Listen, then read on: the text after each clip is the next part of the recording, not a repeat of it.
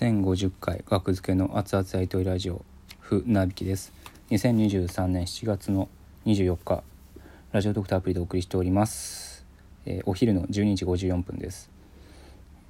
同じ話を聞けない。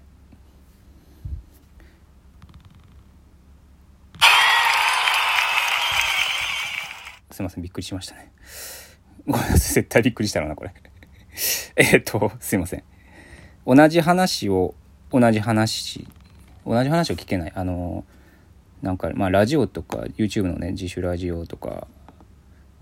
でも見受けられる現象なんですけど僕の悪い癖というか直した方がいいプロとして直した方がいいとよく木田とかにも指摘されるやつ。これさっき言ってたけどなとかその 例えばそれその例で言うと生配信っていうのはね20時からあってその前に、えー収録回をね3本ぐらい撮ってた日だったんですよねそれ。YouTube の。収録回を3本撮ってその後20時夜から生配信をする。その生配信のトーク中に木田がフィリピンの出来事をあの先日行った、えーフィリピンの話をしだしたんやけどそれさっきの収録回で言ってたけどなって思って生配信でその話をした時に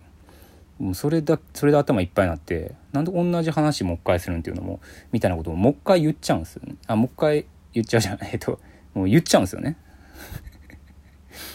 もうその生配信中に。なんかもうなんか嘘のつけなさが異常というかなんかうん嘘のつけなさ異常。嘘も方便なんですけど嘘のつき方異常ですよね。多分そうそれはもうバレてると思うんですけど聞いてる人にも。うん。いやなんでこれ前話した話もう一回するのってまあでもラジオの時はね割とほんまにそう思うんですよね。実際。なんで僕に話した話をもう一回するんやろみたいな。いや違うね。これはリスナーさんに向けて生配信見てくれてる人に向けて初めて聞く人はね初めてやから収録回まだアップされてないから。っていう言い分なんやけど。でも僕が嘘のリアクションせなあかんのかってなんか思っちゃうんですよねその時に。初めて聞いたように振る舞わなあかんのやっていう。まあた例えば別にいいんですよあのいや例えば木田が不潔やみたいな話になった時にいや木田がね同居してる時にあのなんかみたいな話をねエピソードとして何回もした話を改めてするみたいなのはいいんですけどうんなんでその違いって多分分かりづらいと思うんですけど、まあ、いや話の流れでいやそれで言うと不潔で言うと木田が不潔で言うと、えー一緒に暮らしてた時にみたいなのを出してくるのはいいんですけどなんかエピソードトークですよって言って なんか同じ話をされるのが結構なんか頭持っていかれるというかこれ同じ話やなっていうの、まあ、それと、まあ、似たような話なんですけどあのその最重要お出かけ案件っていうライブを一昨日3日前土曜日先日ね出させていただいてそこであの萩野リザードマンさんがあの細かすぎて伝わらないままのおめでとうございます優勝ってなって前に、えー前に引っ張られて 引っ張られてっていうのもあれやけどで何かちょっと一つ見せてくださいみたいな流れになってね。その細かすぎて細かすぎるものまねをねでそれでちょっと それに割り込んちょっと間があじゃあどうしようかなどれしようかなって悩んではる時に木田が結構その間をつなぐためなのかなんか出て行ってで僕一つありますって言って出て行ってで、えーこれ何か分かりますって顔作って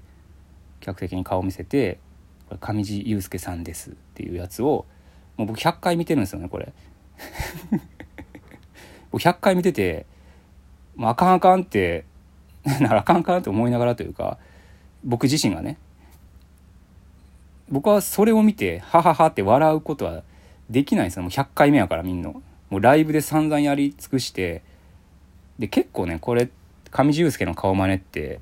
あのーなんやろ。ふわっとするんですよね空気が。どのライブでも割と。うん。滑る時もあるし受ける時もあるしふわっとする時もあるし全パターンあるんですよね。であれに関しては、まあ、話変わってくるけどあれに関してはなんか引っ張り出されてやるならいいんやけどね。なんかやってよってそのね。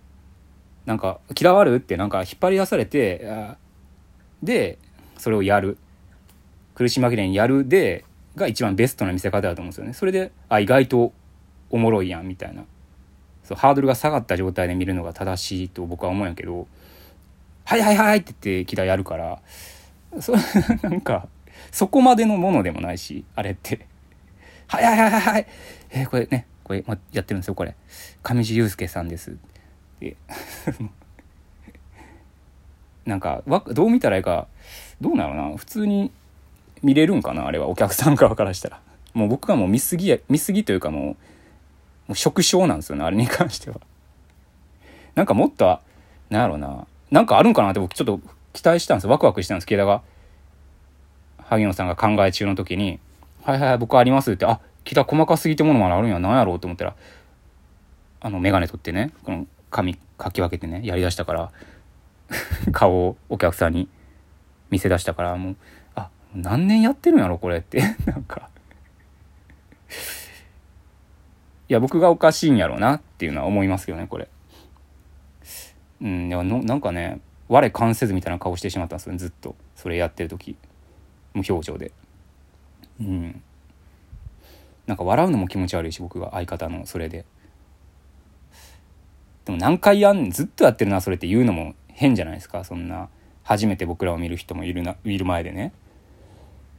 うん。なんかうん。まあまあ全然話は変わったけど。いやいやテレビとかもし出ていったらまあテレビとかだったらまだわかるけどね「はじめまして」で「こんなんあります」はわかるんやけどね。うん。なんやろうね。いやまあ僕はそのタイプやから前に出ていけへんタイプやから余計思うんやろな。絶対できひんもん「はいはいはいはい」って出ていって上地雄介ぐらいの芸を見せるの僕できひんからよっぽど自信あっても僕隠し持ってしまうタイプなんですよね。あここでこれ言ったら面白いな。絶対面白いなと思っても勇気が出ずにあの流れもねちょっと遅れてしまうからみんなテンポ速いから周りは。もうプロフェッショナルですから僕だけアマチュアやから。思いついても、まあ、隠し持っとこう。いざ振られたらこれ言おうみたいな準備だけはしとくんですけどしてる時としてない時あるんですけどね。できる時とできない時が僕はもう隠し持ったまま家に帰る家に帰って生配信とかで「あの時もし振られてたらこれ言おうと思ってました」とか言うてね「あそれは面白いですね」とかねコメントもらって満足するタイプなんで。うん。まあこういうタイプの人は割といそうやけどね芸人さんでも。うんまあまあまあそれはそれでもう長所やと思ってやるしかないよね。はい。以上です。あすいません。以上ですって言って一旦終わったんですけどあの収録じゃなくえー、部活動チケット大喜利部設立に向けての部活動チケット500枚集めておりましてまして、えー、残り250枚っていう折り返し半分まで来ましたのでえ月火水の水曜日まで250枚集めてますので、えー、無償コインでこの番組あって収録回の方には10枚綴りで10枚セット50枚セットで投げれますのでもし無償コイン1000コインあるぞって方は是非ねここに投げていただけたらありがたいです。ライブ配信もしね、えー、タイミングが合えばそこは1枚から投げれてそっちは優勝コインのみなんですけど是非よろしくお願いします。ありがとうございました。